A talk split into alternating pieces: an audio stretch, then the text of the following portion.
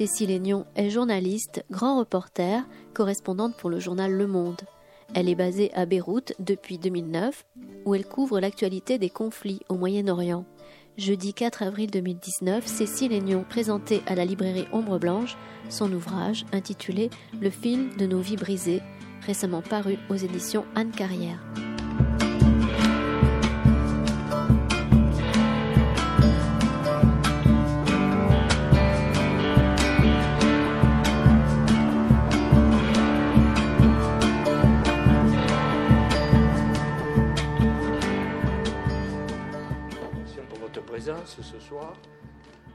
Parler d'un livre. J'ai fait la connaissance de, Cécile, je peux vous appeler Cécile, puisque vous vous appelez comme ça tout au long du livre, Cécile Aignan, euh, il y a quelques minutes à peine. On a discuté un petit peu. Alors je lui ai dit euh, de façon tout à fait spontanée combien son livre m'avait touché, profondément, comme il touchera les, lecteurs, parce que c'est le livre presque d'une vie, d'une vie de, de reporter et d'un vécu extrêmement fort. Alors d'ailleurs, quand on lit l'introduction, déjà, on se rend compte combien, euh, tout de suite, hein, la rédaction de ce livre a été importante pour vous. C'était presque une nécessité, ça se sent. Euh, le fil de nos vies brisées, d'ailleurs, c'est un très beau titre, je, voudrais le dire d'emblée, parce que ça correspond tout à fait au sort de, ces jeunes qui ont dû quitter Alep en guerre après avoir euh, résisté jusqu'au bout pour partir en exil. Donc, hommes et femmes qui auront lutté jusqu'au bout pour défendre leur ville contre la reconquête de celle-ci par le régime qu'il faut appeler criminel du clan Assad. Il en est beaucoup question. Euh, appuyés évidemment par les alliés russes, ces jeunes se sont battus euh, pour défendre euh, des idées de liberté, de dignité, de citoyens syriens, qualité qu'ils avaient retrouvée, on en parlera, pour défendre aussi leur révolution. Dans ce livre, on va découvrir surtout, surtout essentiellement, les épreuves qu'ils ont subies. C'est une histoire de violence. Vous le dites aussi dans l'introduction. La mort de leurs proches, de leurs amis, de leur famille. C'est une histoire de bruit, de fureur. Un voyage au cœur des ténèbres. Et comme je vous le disais en venant, à bien des égards, votre livre m'a fait penser spontanément à la guerre de Troie. Il fallait détruire Troie comme il fallait détruire Alep. Et plus près de nous encore, je, repensais à la guerre d'Espagne, y a ces gens qui luttaient pour la démocratie, pour la liberté, qui ont été cruellement abandonnés, comme l'a été le peuple le syrien, dont il est beaucoup question. À travers euh, ce livre, c'est de votre expérience personnelle qu'il est question, on en parlera, mais le lecteur, lui, il est embarqué. Vous embarquez le lecteur dans, ces différents récits, et on ne peut pas détourner le regard. On est obligé d'écouter ces récits de vie euh, racontés par tous ces jeunes que vous avez identifiés nominativement, et aussi c'est votre voix qu'on entend, parce que cette partie prenante, votre voix s'entremêle avec celle des récitants de cette tragédie, je crois qu'on peut les appeler comme ça. Donc, euh, c'est comme vous êtes reporter, vous connaissez particulièrement le Moyen-Orient, c'est aussi un livre de partage et de fraternité, c'est comme ça que je l'ai lu. Euh, je, ne sais pas quel est l'objectif que vous cherchiez, je ne sais pas si, si vous vouliez avant tout nous interpeller, vous allez nous le dire spontanément, nous faire partager ce que vous avez vécu, presque nous heurter, parce qu'à un certain moment, on, est pris d'un sentiment, le lecteur est pris d'un sentiment de honte et de culpabilité, dans la mesure où même si on a suivi les événements, même si on a entendu parler de tout ça, on n'en a peut-être pas bien pris la mesure. Alors, peut-être commencer par cette première question. Au départ, quand vous avez écrit ce livre, était-ce bien une nécessité très forte pour vous? Et qu'est-ce que vous vouliez surtout? Qu'est-ce que vous recherchiez surtout? Euh, je voudrais certainement pas que les gens se sentent euh, honteux ou culpabilisés. Et, euh, et au-delà du drame, euh, il y a aussi, comme vous l'avez noté, beaucoup de fraternité, d'amour, d'humour parfois, de, belles relations familiales.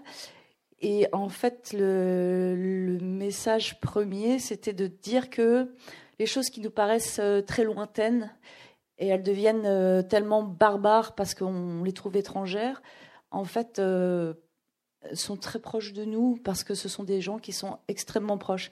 Et donc, en donnant la parole à des individus, en essayant de, dresser des, vies singulières, en commençant par l'enfance, en commençant euh, par leurs relations avec leurs parents, par leurs problèmes d'adolescents, par leurs euh, amourettes, euh, par ensuite leurs grands amours entre des, dans une ville divisée qui nous fait penser à Roméo et Juliette. des drames, on pourrait, on pourrait en trouver plein de comparaisons. C'était, c'est déjà pour le message peut-être, c'est de dire que qu'en réalité, il existe une grande proximité entre, entre ce que nous sommes et, ce qu'ils sont. Et, c'est vrai qu'à titre personnel, j'ai été bouleversée par le fait que dans le, monde auquel j'appartiens, qui est celui de, l'Europe, de l'Occident, etc., qu'il y ait eu un moment, peut-être sous le, flux des, images, les oreilles qui se sont fermé à des, appels euh, de détresse, à des SOS, où il était plus simple, pour des, raisons que je suis parfaitement capable de comprendre, euh, de, de penser que cela ne nous, concernait pas. Alors que, euh, pour parler tout simplement, ça nous concerne, parce que, le, parce que ce livre, c'est avant tout de montrer que, que ce qui fait que des, que des actions deviennent euh, exceptionnelles ou dramatiques ou extraordinaires sont dues à un contexte exceptionnel ou extraordinaire. Et vous le rappelez très justement, à mon avis, la comparaison avec la guerre d'Espagne est totalement, euh, totalement adéquate. Euh, en réalité, ces, contextes-là peuvent, nous sont déjà arrivés il n'y a pas si longtemps, pourraient arriver, et c'est ces contextes-là qui nous rendent euh, des acteurs euh, exceptionnels avec euh, des vies extraordinaires dans le sens parfois tragique et dramatique. Mais nous restons tous fondamentalement des mamans, des papas, des frères, des sœurs, des enfants, etc. Et c'était par le biais singulier de, l'humain, de l'émotion, du sentiment, que je voulais aborder le thème de la guerre, qui est un, thème qui rebute la plupart d'entre nous pour des raisons euh, bien compréhensibles. Euh, mais qu'en effet, cette, ce, déni, moi, moi personnellement, m'a fait souffrir. M'a fait souffrir en tant que citoyen et aussi parce que, euh, en tant que reporter, il y avait clairement la sensation qu'au bout d'un moment, le, message ne, passait plus. par ailleurs, dans, les journaux, on a tendance à expliquer les événements et on le ferait aujourd'hui probablement sur un livre sur la guerre de Troie, en rappelant euh, euh, les, forces en présence et euh, le fameux cheval de Troie et combien il y avait de soldats, alors que beaucoup d'événements, et, et, notamment les plus terribles, ne peuvent pas être compris sans la, la, fibre émotionnelle, qui fait qu'un jour, notre, notre, nos principes peuvent voler en éclats ou peuvent changer ou peuvent nous transfigurer euh, par l'espoir, mais aussi par, le, par, la, par la souffrance, par le, par le deuil, euh, par des choses qui, sont à la, qui peuvent être exaltantes ou qui peuvent être désespérantes, et que sans cette notion de justement de l'émotion qui est absente par principe dans les, dans les journaux, parce qu'on est là pour relater des, des faits, euh, il nous manque une partie de l'histoire, et que quand cette histoire dure trop longtemps, qu'elle nous paraît trop lointaine, elle en devient barbare et incompréhensible. Il faut revenir à un, postulat de base qui est, eh bien, si on n'y comprend rien, partons du principe que eux et nous, c'est exactement la même chose. Et, de, leur donner leur, voix, le but, c'est si un lecteur, à un moment donné, se, dit, et moi, qu'est-ce que j'aurais fait à sa place? Est-ce que j'aurais été aussi brave ou est-ce que j'aurais été aussi con? Alors c'est une réussite parce que j'étais face à des gens qui avaient ce sentiment, pas tous d'ailleurs, certains d'avoir été abandonnés, mais en tout cas de ne pas avoir pu s'exprimer. Euh, d'autant que beaucoup ont eu l'impression de se faire voler leur euh, révolution par, des, par des extrêmes qu'ils ont combattus, et, euh, et, du coup de, l'impression d'une incompréhension totale, qu'ils vivent d'autant plus mal qu'ils sont tous aujourd'hui exilés, et qu'ils se sentent stigmatisés par, par ces images justement très extrêmes qu'on a, qu'on a, qu'on a retenues pour des raisons bien naturelles, je dois dire. Donc c'est presque un travail anti-journalistique et en ça c'est vrai que j'avais besoin de le faire, c'est-à-dire de me mettre à côté de mon métier, à côté de, des principes journalistiques qui sont l'objectivité, les faits, les sources, etc. Et de dire non, non, non, là on va s'intéresser à c'était quoi euh, Qu'est-ce que ta grand-mère te racontait quand tu étais petit C'était quoi ton plat préféré? Qu'est-ce qui a fait que ce jour-là, tu es descendu dans la ruelle pour chanter liberté? Et pourquoi ce jour-là, tu as pris un caillou? Et pourquoi ce jour-là, tu as pris un pistolet? Et, simplement, je, pense que l'expérience individuelle peut avoir beaucoup plus de, puissance pour, amener de la compréhension que, justement une espèce d'explication de, masse par des flux, on va dire, géopolitiques, ou même s'ils sont nécessaires pour l'historien, mais en tout cas, pour, les, citoyens ou les humains que nous sommes, euh, je, crois en la nécessité de revenir euh, aux individus et aux voix singulières. Justement, quand elles ne sont pas toutes pareilles, qu'elles sont dissonantes, ils ne pensent pas pareil, ils n'étaient pas tous d'accord, ils, voyaient les choses différemment, euh, parfois ils s'adorent, de temps en temps ils se détestent. et c'est tout ce, bordel généralisé qui crée des choses que même, qui, deviennent monstrueux pour eux-mêmes et dont ils sont les, premières victimes. Et, euh, euh, le, problème, c'est qu'à considérer qu'ils sont tellement différents et étrangers de nous, euh, le problème, c'est aussi de penser que nous, on, serait préservés de ce genre de choses. Or, pour avoir couvrir pas mal de guerres, je peux vous dire quelque chose de terrible, c'est que quand ça arrive, eh bien malheureusement, en 24 heures, vous, que je connais depuis 5 minutes, vous seriez parfaitement capable d'aller égorger votre voisin c'est vrai que ça fait froid dans le dos, mais ce, que vous dites, je, le répète, on le ressent vraiment très fortement à la lecture, hein, vous y avez mis le monde de vous, et que ce sont nos frères et nos semblables. Ça, c'est très très clair. On le comprend, avec leurs contradictions, avec leurs incertitudes. J'aimerais que vous nous parliez d'abord de la ville d'Alep, parce qu'effectivement, c'est Alep, cette ville a une histoire, une belle histoire d'une certaine manière. Euh, nous étions encore dans les cavernes, dites-vous que déjà cette histoire commençait. Et cette histoire aussi, quand même, pour, les Syriens, et vous l'évoquez, c'est l'histoire quand même d'une domination totalitaire qui commence très tôt sur les corps, c'est très bien expliqué, sur les âmes aussi de ces jeunes, avec euh, aussi, euh, alors certains parleront de, soumission ou d'intériorisation de ce qui s'était passé avant pour les parents. Donc quand vous disiez que ça pouvait être propice à la fraternité ou au dialogue, ça pouvait être propice aussi aux, violences et à l'absence d'échange. Parlez-nous un peu de, cette ville. Et parce que vous dites, euh, ce n'était pas des contes d'enfants, parce que quand on lit le début, on s'aperçoit bien sûr, il y a de belles histoires. Ils ont une enfance, tout, le monde. Mais euh, il y a quelque part cette domination totalitaire, cet esprit de soumission et cette méfiance du clan Assad pour la ville d'Alep.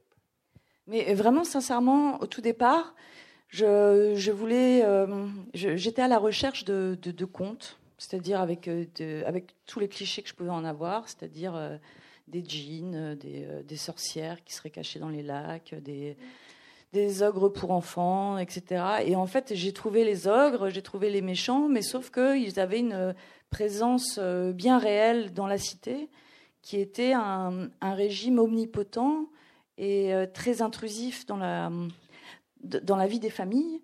Euh, et alors, selon le degré de compréhension des enfants, euh, certains euh, voyaient leur, les murs avec des, avec des oreilles, parce qu'on leur disait attention, ne dis rien, et baisse-toi quand tu marches, et ne, et ne, parle pas, et ne fais confiance à personne, et les murs ont des oreilles. Et, et puis, parfois, c'était simplement le, silence, et le silence qui accompagnait des, des événements incompréhensibles. Il y a par exemple un, jeune homme euh, comme ça qui raconte euh, que durant toute son enfance, euh, son papa avait cette fâcheuse manie de, disparaître et de réapparaître en permanence. Lui en avait conclu qu'il était magicien. il était un soir, il était là dans son bureau, et puis le lendemain, il n'était pas là. Et puis de toute façon, quand il était là, il ne quittait pas son bureau. Et puis il ne descendait même plus dans la rue pour pour acheter ses chemises et ses chaussettes. C'était sa maman qui s'en occupait. Et tout cela euh, sans aucune explication et puis euh, avec un, silence étrange sur euh, aucune photo de famille, aucune. Et, puis. Et puis c'est qu'en étant adolescent et que lorsque la région a commencé à, s'éveiller et que lui, donc en Tunisie, en Égypte, en Libye, etc., et que lui a commencé à se préoccuper de ce qui se passait, qu'il a fini par comprendre qu'en réalité les absences de son père étaient des emprisonnements parce qu'il avait été euh, communiste et donc, euh, euh, et, donc emprisonné régulièrement par le régime. et que là, il a eu le, sentiment d'une réconciliation avec son père parce qu'il le prenait vraiment pour un espèce de, de drôle d'imbécile. Et puis, Et puis, donc, du coup, il se, il se réconciliait avec l'image paternelle et avec aussi le, le sentiment de, de reprendre le, le flambeau d'une lutte que son père aurait abandonnée dans la jeunesse. Parce que c'est vraiment, il faut dire, une histoire de, de jeunesse. C'est-à-dire, c'est plus les contes. C'est un moment de l'adolescence où, où, en fait, euh, chacun a l'impression qu'il peut changer le monde. Euh, je pense que c'est ce que tout adolescent euh, a tendance à, à penser euh, normalement. Sauf que eux ont vécu l'adolescence et puis le, le, la maturité et la vieillesse en quelques années, c'est-à-dire avec euh, des illusions immenses, une joie incroyable, l'impression de pouvoir vraiment changer les choses, et puis subitement le, la, désillusion totale et, et, des leçons très dures qu'il fallait en tirer. Alors, la, la, révolution va démarrer un peu plus tardivement, c'est bien expliqué dans, dans le livre. Il y a eu les réseaux sociaux, il y a eu ce qui s'est passé en Tunisie, en Égypte, bien entendu. Personne n'était indifférent à ça.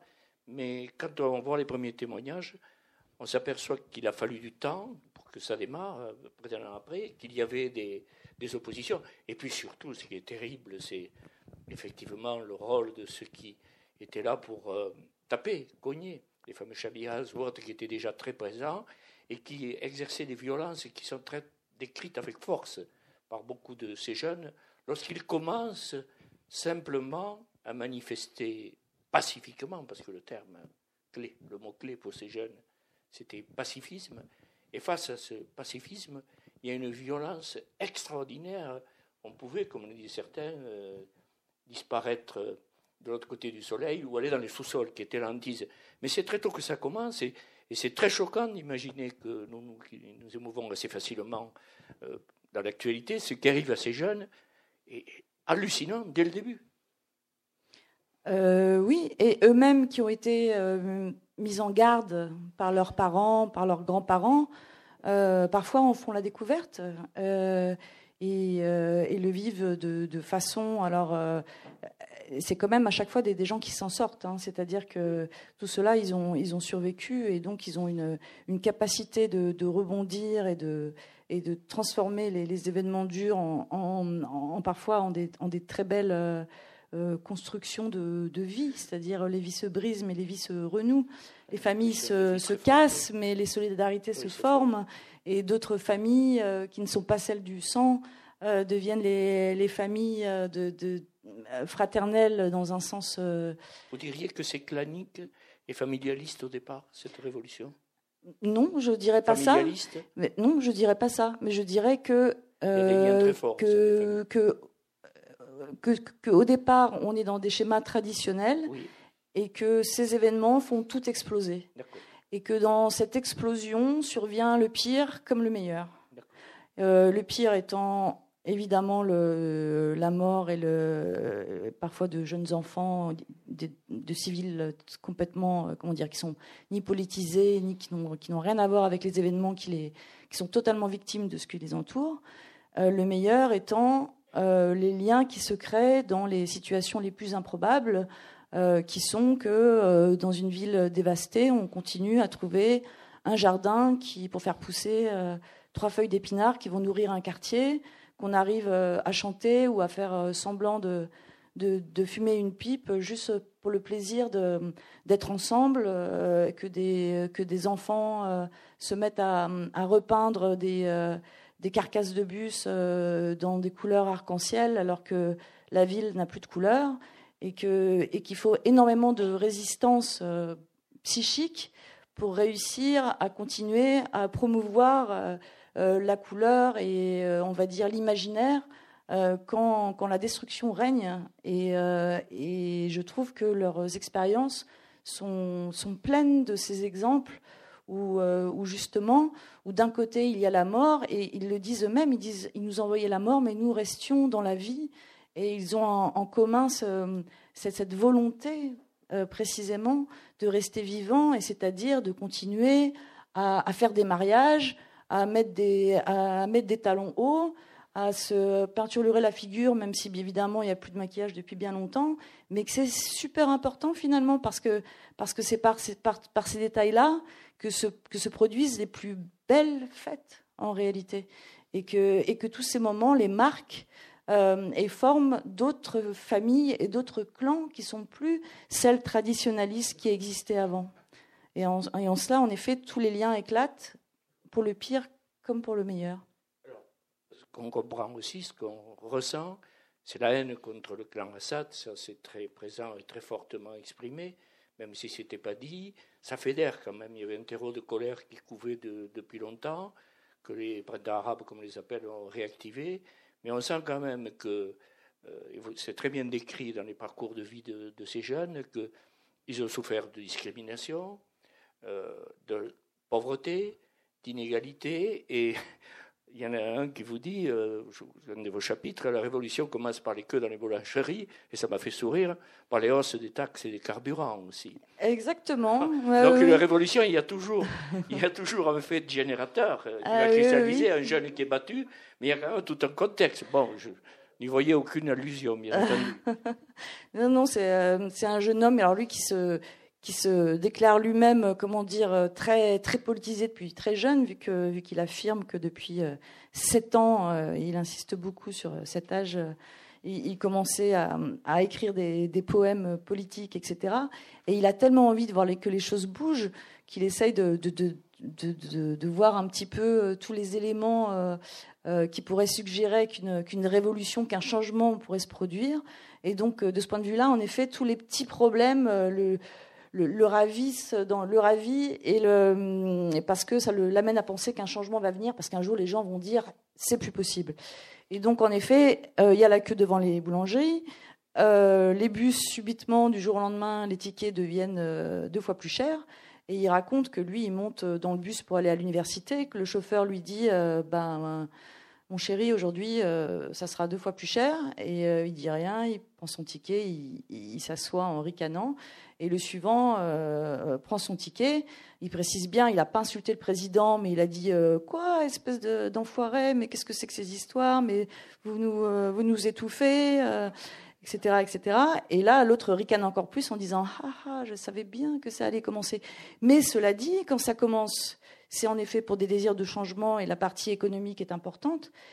Mais c'est pas ça qui va déclencher les choses. Ce qui va déclencher vraiment les choses et le basculement, c'est la violence de la réponse euh, des autorités, euh, qui, euh, qui tout de suite ou très rapidement répriment dans la violence des, des, mouvements qui à Alep en plus étaient plutôt rares et, et puis et comme pour le reste de la Syrie en tout cas dans les premiers mois étaient complètement pacifistes et lorsque dans des euh, dans des manifestations où les gens chantent ou euh, dans, des, euh, dans des marches pour des deuils, etc., quand la, quand la police ou, des, ou des milices tirent sur les gens, là, subitement, et c'est là où je vous dis que l'humain et l'émotion est très important, c'est là où ça bascule. C'est là où tout d'un coup ça devient intolérable. C'est-à-dire qu'en réalité, les problèmes de euh, de fuel, du, prix de l'essence ou du prix du pain,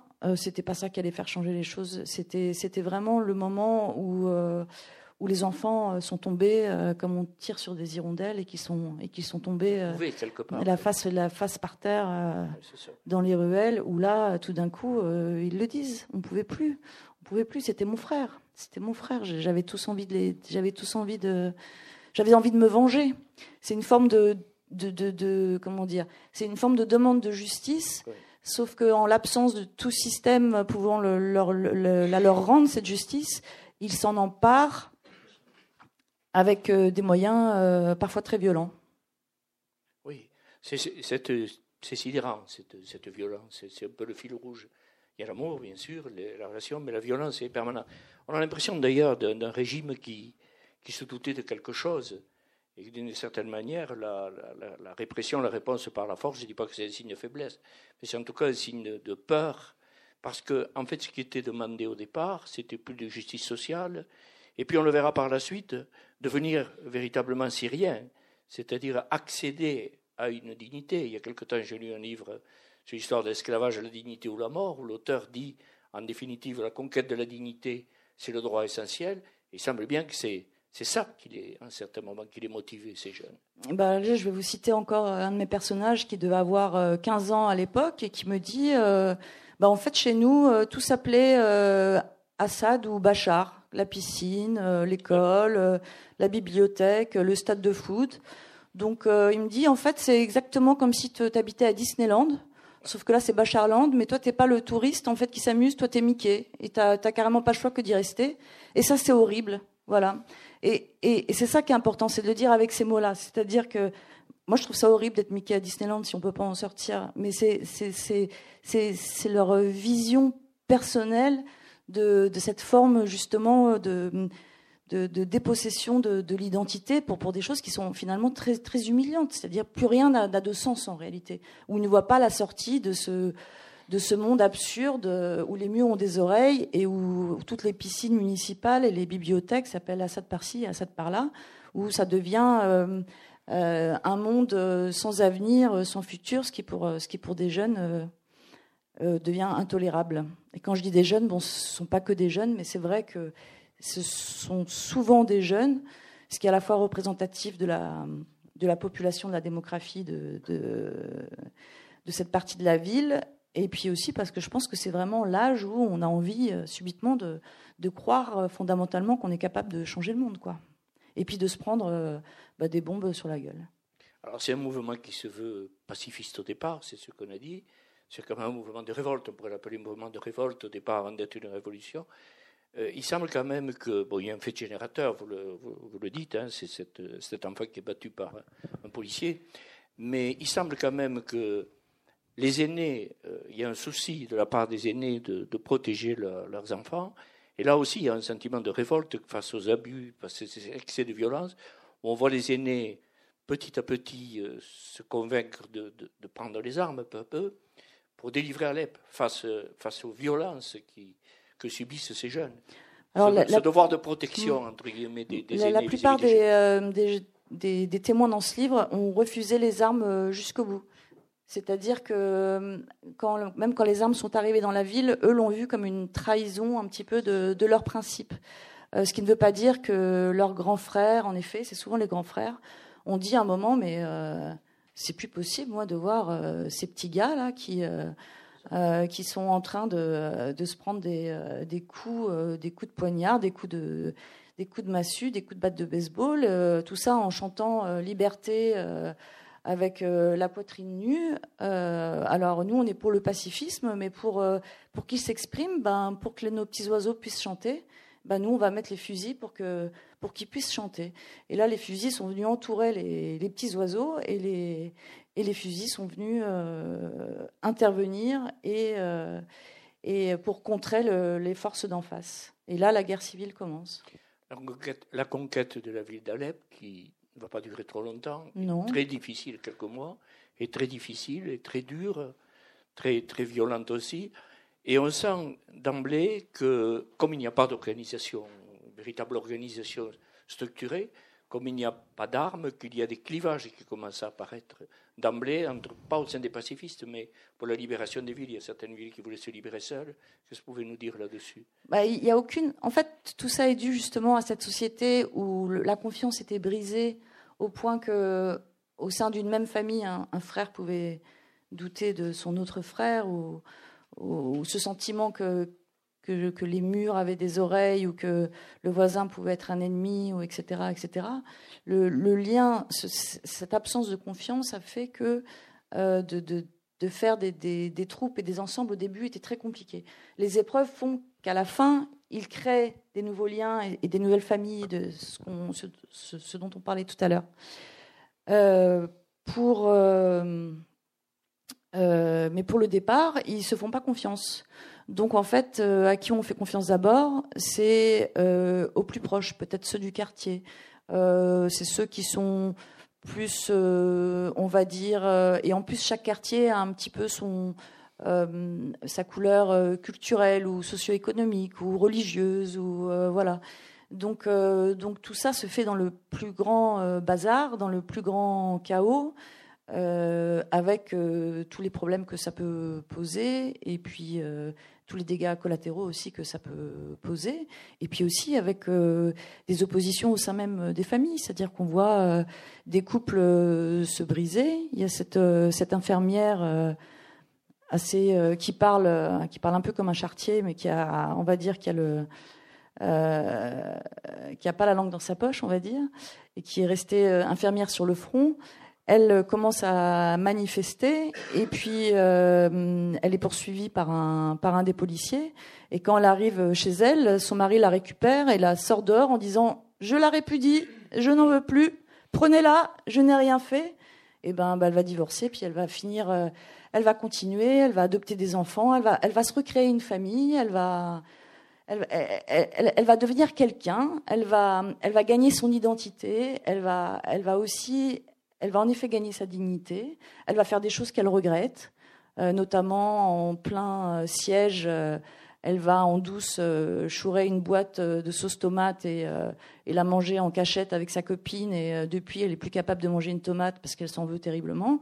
Mais eh, ce sont ces petites choses-là, en fait, qui vous montrent comment, d'une société où tout est réglé, où les, où les, où les espaces et de communication et de liberté sont tellement restreints, comment ces individus-là euh, deviennent des individus avec des identités entières et avec euh, des vrais choix qu'ils font dans ces moments-là. Et qu'ils vont choisir en effet leur famille, euh, leur combat et l'avenir de leur enfant, ce qui est pas peu dire parce que, les enfants continuent à naître sous les bombes, euh, dans des conditions terribles et que et qu'il est toujours question d'eux en réalité, qu'il est question de savoir ce qu'il faut leur offrir. Est-ce que c'est le passé d'avant qui est peut-être peut-être euh, plus sécurisé et encore, mais sans grand avenir, ou si c'est euh, un avenir rêvé pour lequel tout d'un coup il faut aller il faut aller jusqu'au bout? Et puis là, en l'occurrence, il faut aller jusqu'au bout, sauf qu'ils ont tout perdu et qui sont dans l'exil. Donc il y a beaucoup aussi de, culpabilité et même de, remise en question de ces gens-là sur, euh, sur leurs actions. Euh, il, y y a ce garçon qui dit qu'il était lui d'une famille extrêmement riche parce qu'il ne faut pas non plus avoir des, euh, des, des, schémas étroits sur c'est pas, sont pas les plus pauvres qui sont révoltés contre les plus riches. C'était bien plus complexe que ça. Il y avait vraiment une affaire de, de liberté, de dignité. Et donc ce jeune homme qui est qui a ruiné son père, euh, qui avait fait une fortune extraordinaire euh, en vendant des, des stylobies euh, fabriqués en Chine, l'a ruiné jusqu'à son dernier sou et il se dit mais j'ai ruiné mon père. j'ai fait exiler toute ma famille, je suis le j'ai fait le, le, malheur de ma j'ai fait leur malheur, tout ça parce que j'ai voulu croire en quelque chose. Ils sont face en fait à des questionnements d'une intensité que normalement on ne devrait pas avoir à, ces âges-là, c'est-à-dire à quoi à 20 ans, 25 ans, parfois 15 ou 17, euh, euh, parfois même encore plus petit, où là il y a un enfant qui témoigne et qui ne comprend rien à rien de ce qui lui arrive. Euh, il comprend pas c'est qui les gentils, les méchants. Euh, le truc qui l'accable, c'est qu'il a oublié son petit chat sous les bombardements et, et, pour lui c'est un drame parce qu'il dit la guerre c'est terrible, les enfants ont besoin de leurs parents et et les chats ont besoin des, petits enfants et, lui aussi a eu sa, dose de culpabilité et de et de comment dire de drame à son à son niveau et et, euh, et c'est ça une guerre. Ce sont des choses en fait qui sont de l'ordre parfois du, tout petit drame euh, qui va parfois au, tragique et à, la mort très brutale, mais qui sont des choses qui affectent tous tous les acteurs, euh, que ce soit des acteurs volontaires ou involontaires, justement, et qui sont mis devant des choix euh, terribles. Et ils sont obligés de faire un choix. Ils ne peuvent pas être dans ce confort euh, de regarder de, l'autre côté en se disant Ah ben non, c'est pas très grave. En fait, là, les bombes, elles tombent sur tout le monde. Il n'y avait plus de tri, il n'y avait plus de. Il a, plus de logique. Tout d'un coup, c'est euh, c'est un choix définitif qu'il faut faire. Euh, et, c'est le côté euh, tragique de l'affaire, et c'est en ça qu'ils deviennent tous des personnages extraordinaires de par ces circonstances-là, qui, euh, qui, à mon sens, peuvent arriver là-bas comme ailleurs. Alors, je le disais en préambule, la, grande qualité de votre livre, c'est que vous avez su leur redonner la parole à tous ces jeunes. Alors, dans une société où on est en panne de grands récits, comme on le dit, on a l'impression qu'il y a une puissance justement des récits et de l'oralité. dans, dans ces différents. ils parlent, ils parlent, ils parlent de ce qu'ils ont vécu, ils parlent de leurs peines, de leurs épreuves, mais ils parlent justement. C'est important cette puissance de la parole et des récits. C'est pas par hasard que ce sont des récitants d'une certaine manière. C'était des récitants et c'était ça l'enjeu, c'est-à-dire qu'on soit euh, dans le domaine de, la confidence. C'est-à-dire c'est pas le euh, c'est pas la parole qu'on recueille euh, dans un reportage au coin d'une rue en vous demandant bon qu'est-ce que vous faites là, qu'est-ce que vous avez vu, qu'est-ce qui vous est arrivé? Ça c'est ce, c'est ce qu'on fait pendant les reportages. malheureusement c'est souvent pas suffisant. Euh, là, c'est le temps de la confidence, c'est le temps de l'intime, c'est le temps de laisser à l'autre essayer d'aller jusqu'au bout, de savoir ce à quoi il pense, ce à quoi il rêve, euh, ce qu'il regrette, ce qu'il espère, ce qu'il aurait voulu dire, ce qu'il aurait voulu faire. Et donc, ça demande euh, énormément de, temps, déjà, pour instaurer aussi une, une confiance. Et c'est aussi pour ça, d'ailleurs, que euh, que j'ai décidé de me mêler à eux parce que c'était presque un deal de départ, c'est-à-dire ok, on, bon, on va tous, on va tous se mettre tout nus, on, va tous dire, on va, on va être, euh, voilà, on va être, on, va essayer, on va essayer de dire les choses et, euh, et d'aller justement dans, dans, des choses aussi compliquées que de parler. ce que peut devenir, ce que c'est qu'une histoire d'amour dans une ville coupée en deux, ce que c'est que la relation d'une euh, mère avec sa fille quand le mari meurt au combat, par exemple, alors qu'elle est jeune mariée. Euh, Qu'est-ce que c'est aussi et, puis, et puis en plus de ça, c'est aussi l'occasion euh, d'entendre parler de, choses que, pour le coup, nous on connaît très mal, avec leurs mots à eux. Et là, je pense euh, typiquement aux islamistes ou à l'État islamique, qui sont euh, décrits d'une façon que moi j'ai trouvé parfois hilarante parce que j'aurais jamais pensé à les décrire comme ça dans un article où voilà où c'est des, fils de Radas c'est des mecs en fait on sait pas d'où ils viennent ils nous disent qu'ils viennent de l'eau parce que c'est ce qui est marqué dans le Coran mais en effet ça doit être des mollusques ou des amibes en tout cas nous on les comprend pas et, et la façon euh, l'humour qui peuvent et, ces gens qui disent ça, c'est des gens qui, euh, ont parfois passé euh, une semaine accrochés au plafond chez ces mêmes islamistes. Et la, façon dont ils sont capables de remettre de l'humour et de la distance et de mettre des mots qui sont à notre portée, c'est-à-dire qui sont pas des mots savants, mais qui sont des mots de l'oralité et qui sont des mots du dialecte aussi, qui peut être tout autant poétique que parfois euh, extrêmement vulgaire ou, euh, voilà, enfin des choses qui euh, qui montrent un caractère, le, caractère et l'identité culturelle d'une ville. Et celle d'Alep était à l'évidence très forte. Et donc c'était c'était ça l'enjeu d'essayer d'aller et, c'est pour ça d'ailleurs que le livre est assez épais, mais c'est souvent des, il se lit très vite. et parce que leurs descriptions se font euh, avec des mots qu'on connaît tous et qu'on n'aurait pas forcément pensé à appliquer sur une situation euh, tellement euh, tellement complexe que que le conflit syrien. Le, si on dit conflit syrien, c'est rébarbatif. la façon dont dont, dont en parle euh, Abdelkader euh, Hussein ou, ou, le, ou, ou Ibrahim, l'infirmière qui divorce, euh, ça devient parfois presque du, thriller ou du, ou du gangster. Quoi. Il, y a, il y a comme ça, un, il y a un personnage, j'ai jamais réussi vraiment à définir qui il était exactement, mais tous m'en parlent, qui était surnommé la carotte, je ne sais pas pourquoi, ils savent pas non plus pourquoi, et qui débarque peut-être qu'il était voleur de carottes. non, non, non. J'ai cru à un moment que c'était parce qu'il était roux, mais euh, je n'ai pas élucidé ce, ce point-là. Et qui débarquait au plus fort des combats. Euh, et, et d'ailleurs, et notamment contre, il, il, a fini aux mains des, de l'État islamique, malheureusement. Euh, et qui arrivait toujours, et alors lui, avec euh, plein d'armes, etc. Il était considéré comme un gangster patenté qui volait tout et tout le monde, qui en plus gros fumeur de joint, ce qui, qui ne se fait absolument pas euh, dans les familles euh, bien élevées d'Alep et certainement pas dans les familles traditionnalistes de l'Est, et qui arrivait comme ça, qui, fumait son pétard et qui disait on y va, Dieu est grand Et il déclenchait un tel enthousiasme qu'il était adulé des, plus euh, bigots comme, comme des plus, on va dire, ouverts d'esprit d'un point de vue occidentalisé, on va dire, en, en mettant plein de guillemets. Et euh, c'est resté un héros local euh, qui, malheureusement, comme, euh, comme l'expliquent très bien ces gens, a fini découpé par l'État islamique.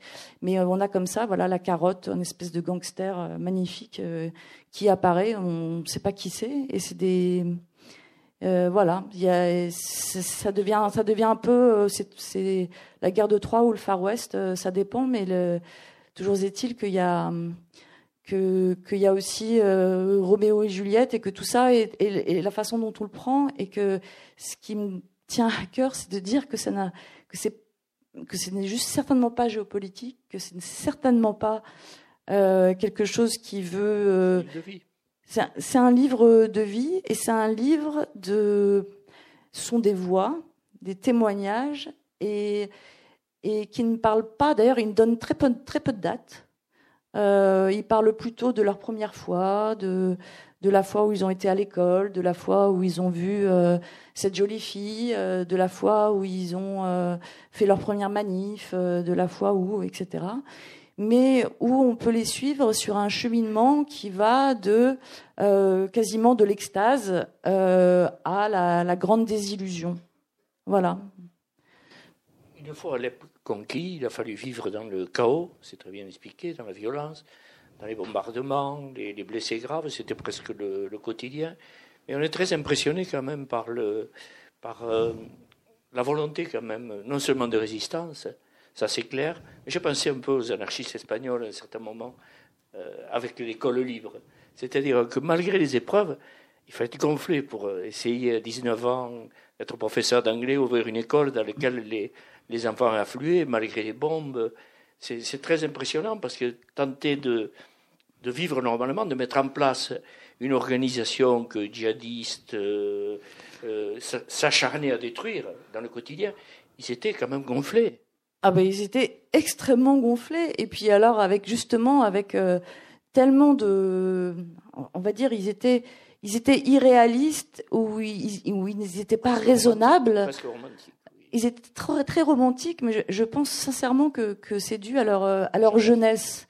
Et que, euh, et que j'aime à penser que qu'on peut, euh, on, peut déplorer tout ce qui s'est passé, mais qu'on doit rendre hommage à, la jeunesse quand elle se lève pour pour des, lendemains qui chantent, pour reprendre leurs expressions, c'est-à-dire pour l'espoir qu'il y aura des, lendemains qui chantent, et qu'en effet que dans un un quartier où il ne reste plus rien, euh, on décide de prendre euh, trois murs et, euh, et, un, et, un, parterre en ruine pour faire une école. Et que quelques jours plus tard, il y a 500 enfants et puis 3000 enfants qui vont venir pour y étudier avec des jeunes qui d'ailleurs sont pas tous d'accord. Certains sont pro-régime, d'autres sont anti-régime.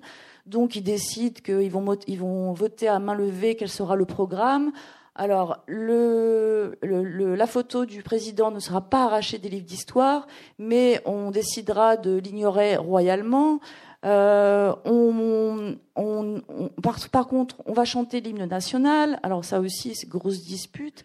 Mais tout ça se règle avec euh, subitement des débats, chose qui était totalement euh, incongrue ou inconnue jusqu'à là. Et ce sont des, très jeunes qui, qui, font ça. Et les profs d'anglais, euh, ou les profs euh, d'ailleurs de, de, maths ou quoi que ce soit, se relaient euh, auprès de ces jeunes dans des conditions assez dramatiques parce que les bombardements continuent. Et donc ils essayent de, de faire dessiner les enfants, de, de, leur expliquer parce que les enfants c'est pareil, ils viennent de toutes les familles, donc se reproduisent un petit peu les disputes de l'extérieur réintègrent l'école chez les petits, qui qui s'insultent d'être euh, pro machin, anti truc, et donc euh, le professeur doit intervenir en leur disant que les deux sont des crétins, que maintenant l'important c'est de penser par toi-même, parce que peut-être moi-même qui suis hyper révolutionnaire, peut-être que moi-même je suis qu'un sale crétin, donc il faut, il faut, arrêter un petit peu de penser comme des moutons. C'est tout ça le, le, message qu'il donne, et, et, et, ça demande euh, quand même une, une sacrée euh, une sacrée maturité, je trouve, surtout à cet âge-là. Euh, et, d'autant plus qu'en effet, tous les islamistes du coin veulent essayer de récupérer les enfants parce que l'éducation est primordiale et décident ah bah, maintenant c'est fini. Alors vous vous leur, apprenez ce que vous voulez, mais on veut les filles d'un côté et les garçons de l'autre. Et puis alors très important aussi les profs. Là c'est fini. Là on veut les profs femmes d'un côté et les profs hommes de l'autre. Et, du coup, le jeune dit, mais, mais ils, étaient, ils complètement obsédés, ceux-là. Ils s'en foutaient complètement du programme. tout, ce qui leur, euh, tout ce qui leur importait, c'était des trucs euh, euh, sexuels ou des trucs complètement idiots, de, de, savoir si on en était séparés, les filles et les garçons. mais par contre, on aurait pu leur apprendre n'importe quoi que 2 et 3 font 18, euh, ils s'en fichaient complètement. Mais ils sont sous la menace des armes en permanence et ils continuent malgré tout, et parfois avec euh, beaucoup de courage, euh, en l'occurrence sans armes encore, mais verbalement à lui dire simplement casse-toi de là et j'ai de la force et tu vas voir, etc. Alors que, et, en l'occurrence, pour, pour ce jeune homme qui monte l'école, il va, il va se il va se retrouver emprisonné quelques jours. Euh, et tout ça avec d'ailleurs une, espèce de naïveté terrible, parce que lui, il croit qu'il est invité euh, comme professeur et qu'on va discuter avec lui euh, justement des, préceptes de, l'éducation dans la nouvelle Syrie. Et, et, il arrive comme ça à la base de, de l'État islamique qui lui dit Cher professeur, veux-tu, s'il te plaît, aller dans la chambre, dans la pièce de. dans la salle d'attente? Et puis, euh, c'est une grosse porte qui est déverrouillée. Puis, il voit à l'intérieur qu'il y a cinq mecs avec euh, les yeux bandés. Il dit Non, mais euh, ça, c'est pas une salle d'attente. moi, je suis prof. je pense qu'on n'est pas d'accord là sur, les sur, sur, comment va se passer notre rencontre. Et puis, et puis finalement, bah, il se retrouve avec les prisonniers comme les autres et il s'en sort, il sort par miracle. Parce que, pourquoi? Parce que tous les jeunes, parce que toute l'école, parce que tous les tous les parents des élèves, parce que tout cela vont venir devant euh, devant ce groupe euh, armé qui terrorise tout le monde pour dire euh, lui notre professeur on le veut dehors. Et donc et donc à chaque fois ce sont quand même des, des miracles de vie pour des choses qui pourraient sont en réalité essentielles en l'occurrence qui étaient de, de voilà les, les enfants sont sont presque à chaque fois au cœur de leurs histoires dans leurs décisions que ce soit leurs propres enfants ou les enfants des autres Je pense que les, historiens, les philosophes, les sociologues devraient lire votre livre impérativement. Pourquoi? Parce qu'on a vraiment l'incarnation de qu'est-ce qu'une révolution. C'est l'impression que j'ai eue en, lisant le livre. Qu'est-ce qu'une révolution? J'allais dire presque au sens du 19e, l'idée que, que pouvait se faire Marx ou Rosa Luxembourg d'une révolution en marche est ici bien décrite. Et en particulier, une des choses frappantes, c'est la relativisation des notions d'échec aussi. Certes, il y avait des échecs, mais ces échecs, entre guillemets, en définitive, n'empêchent pas l'avancée, n'empêchent pas la continuité, n'empêchent pas la mémoire.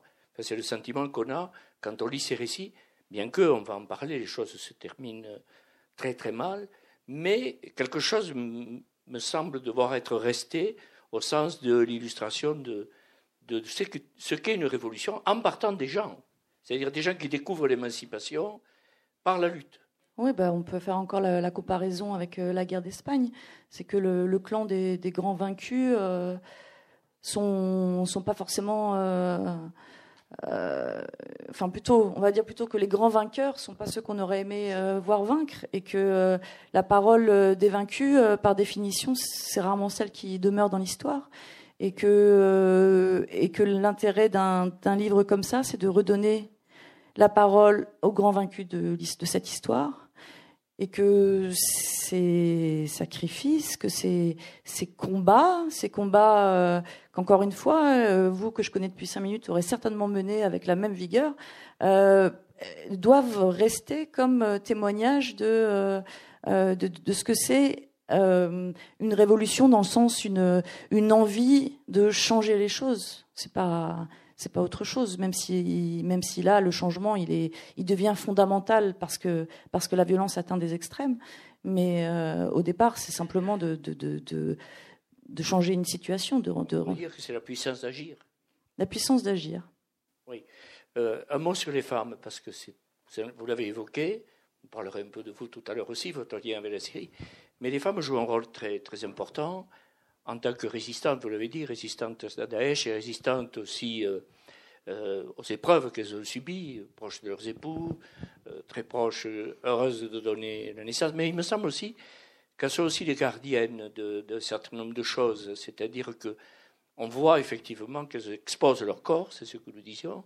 Il est en première ligne d'une certaine manière, c'est un défi aux islamistes, et qu'elles sont aussi les gardiennes de, les gardiennes d'un certain nombre de rites de purification sur les corps, sur le lavage des corps. Qu'est-ce que vous pouvez nous dire cette question? Ça me paraît, moi, ça, ressort très fortement dans le livre. Euh, le rôle des femmes, il, a été euh, dans, cette guerre euh, fondamental, comme probablement dans toutes les guerres, sauf que dans cette guerre-là, et aussi sans doute en raison de, des images qu'on se fait du, Moyen-Orient et de l'accès qui est quand même plus compliqué aux femmes, qu'on a tendance à diminuer. Et, euh, et d'ailleurs, là, il y a, trois femmes euh, qui parlent.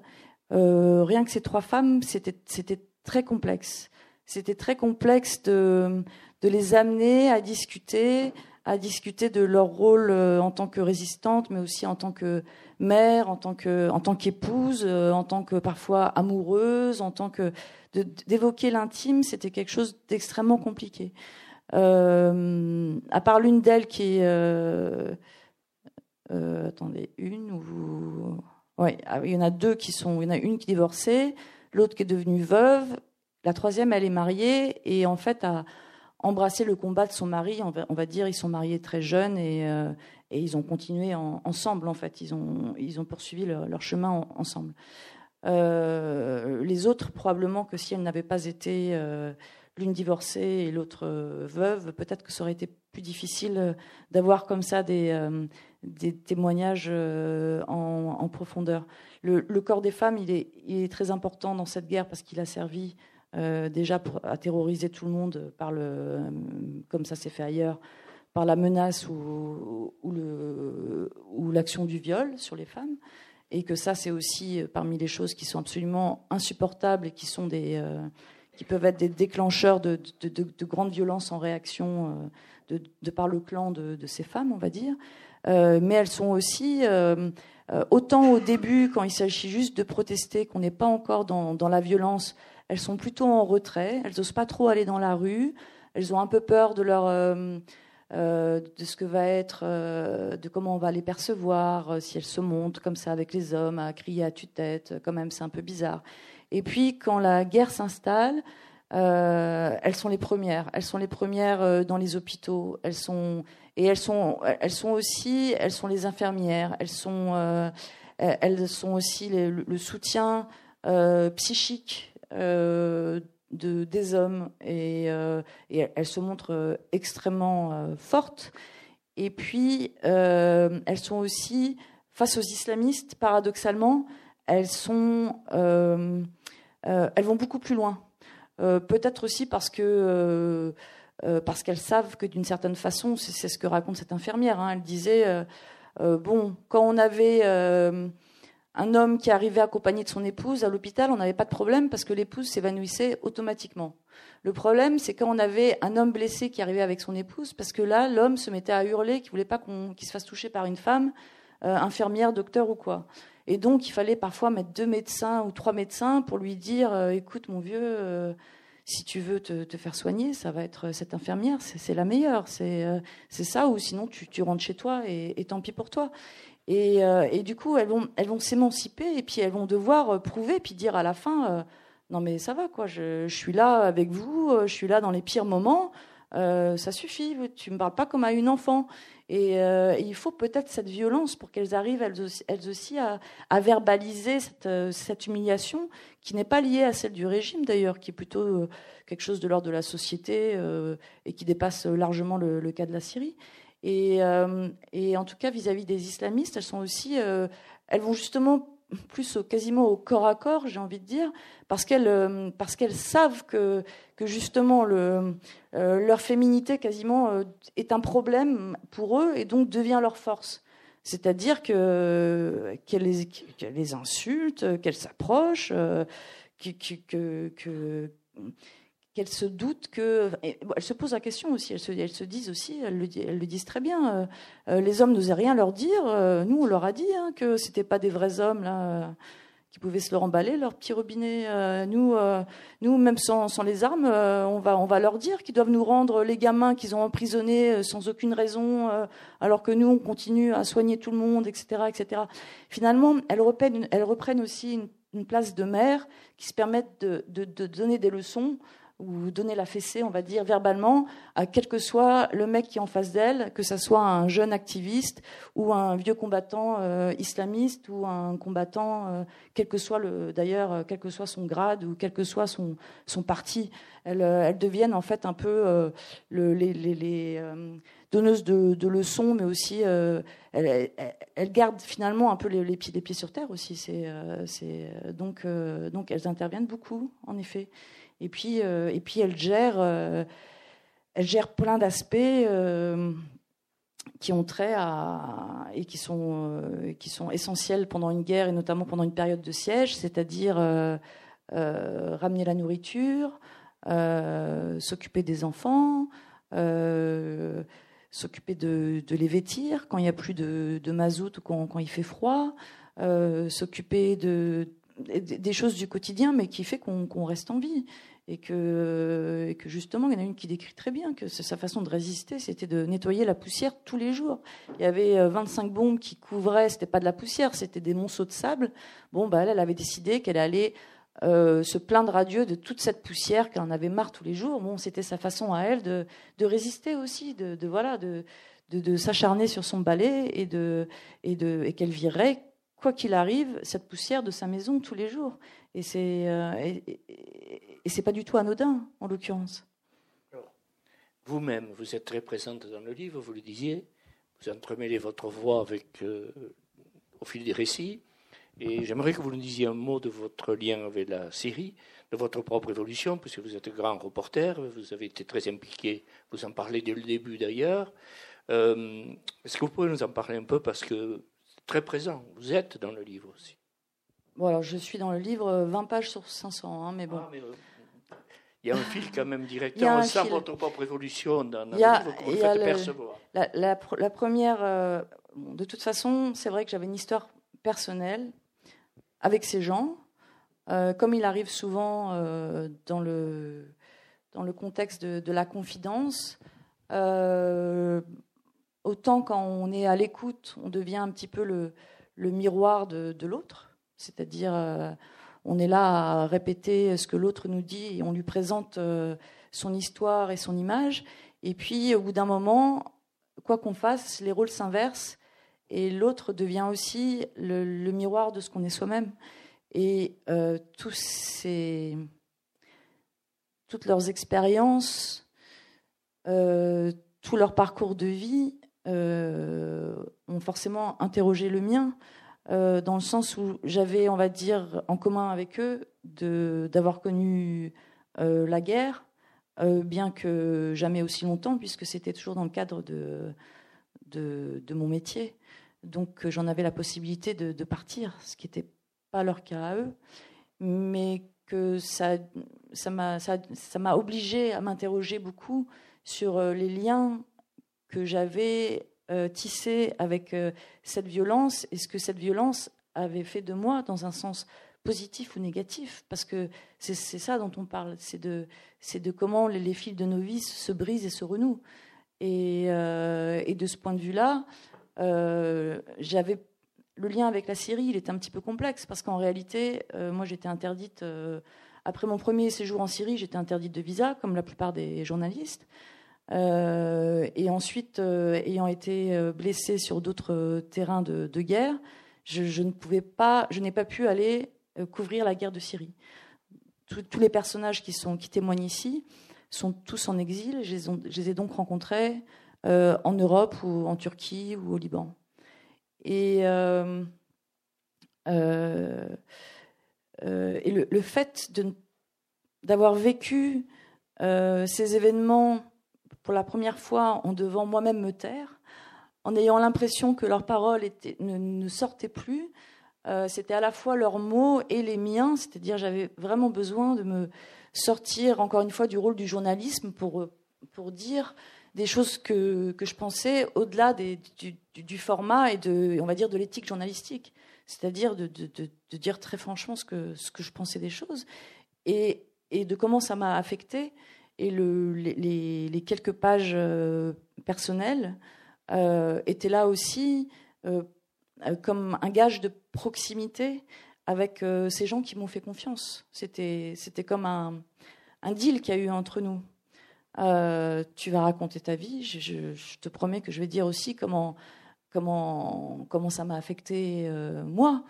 Et en l'occurrence, j'ai découvert en effet que que, la Syrie avait affecté ma vie d'une façon terrible et un petit peu comme eux, c'est-à-dire de façon insidieuse des années auparavant, sans vraiment que je m'en rende compte. En réalité, en, 2006, euh, pendant la guerre au Liban, où j'avais été arrêtée euh, en tant qu'espionne israélienne et à devoir, euh, et à devoir craindre pour ma vie, etc. Et comment, en fait, ce rapport qu'ils ont écrit à cette époque-là, s'est retrouvé dans les, bureaux euh, de Damas et ont servi à, tabasser euh, un, ami, euh, un ami qui, était journaliste sur place et qu'on considérait subitement qu'il était de mèche avec moi et dans un sorte de, complot géant, qu'on serait tous des espions à la solde de, je ne sais pas qui.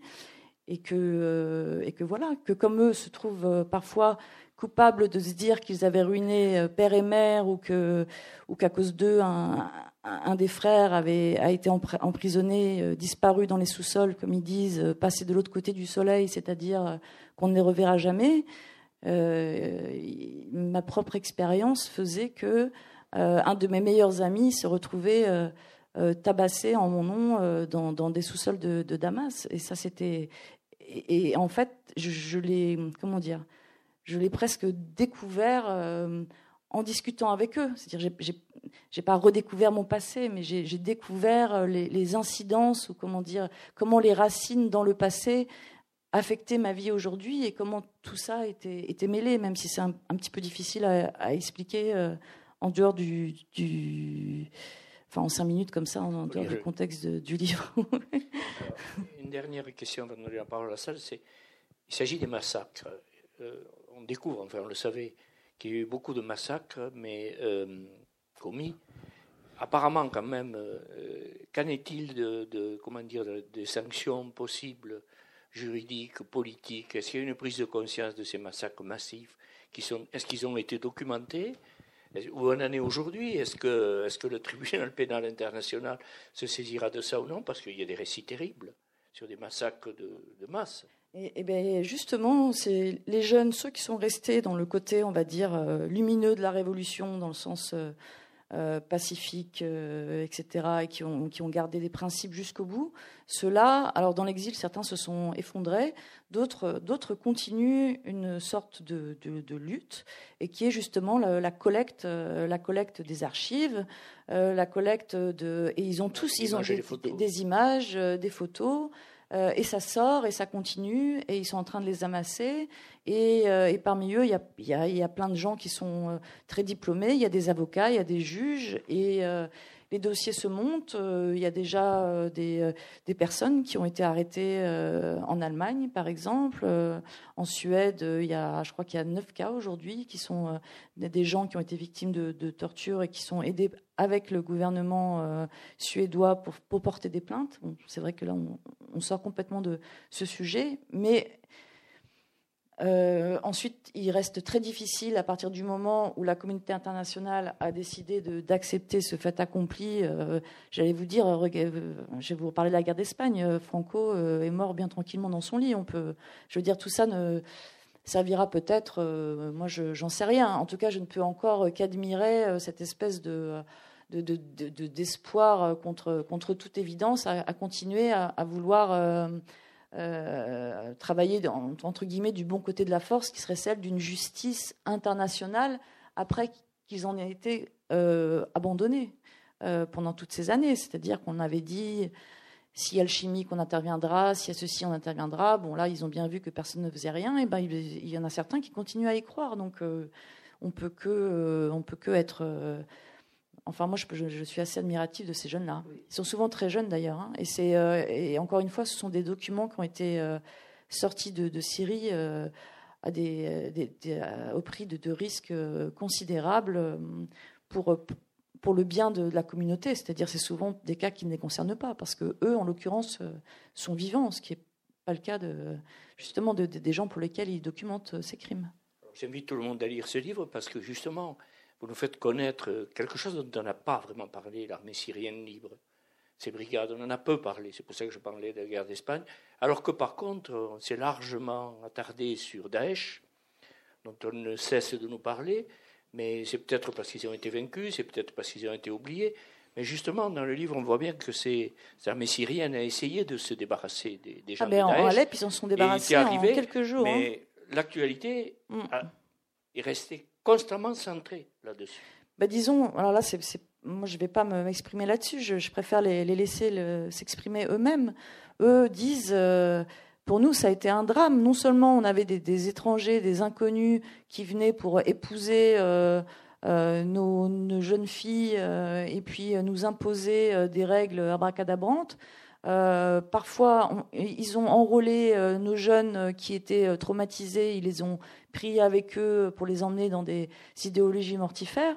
Mais en plus, subitement, subitement, euh, tout ce que nous on voulait, c'est-à-dire euh, des principes qui auraient dû séduire euh, les Européens, séduire les Occidentaux, séduire le, camp, on va dire, libéral, a été complètement oublié pour a été volé, a été kidnappé, voilà, par par ces gens qui subitement ont fait la une constamment et ne parlaient que d'eux. Dans le cas d'Alep, euh, quand c'est devenu un problème et quand, l'armée libre syrienne euh, a décidé de, lancer la bataille contre Daesh, ils les ont vaincus en huit jours. Par contre, ils ont trouvé 80 cadavres dans, euh, dans les quartiers généraux de Daesh. Voilà. Mais tout ça, voilà, ils disent, et on ils en ont fait le, monstre incroyable qui était l'alpha et l'oméga de tout ce qui se passait au Moyen-Orient. Nous, on a mis huit jours à les battre. Et par contre, pendant huit ans, on a essayé de défendre des principes qui auraient dû nous apporter le, soutien de, des Européens, on va dire, des Occidentaux, du, monde qu'ils espéraient, on va dire, euh, libéral. N'ai pas vraiment d'autres mots pour le définir. En tout cas, c'est comme ça qu'eux le définissent. Merci à tous et à toutes, et merci à vous. Je vous en prie, merci à vous.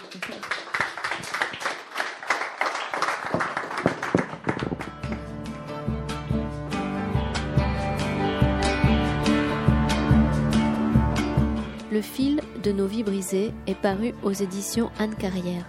Vous venez d'écouter une rencontre avec la journaliste Cécile Aignon, enregistrée à la librairie Ombre Blanche jeudi 4 avril 2019. Cécile Aignon a aussi fait paraître aux éditions Anne Carrière Yabenti, ma fille, itinéraire d'une jeune reporter en terre d'islam en 2005.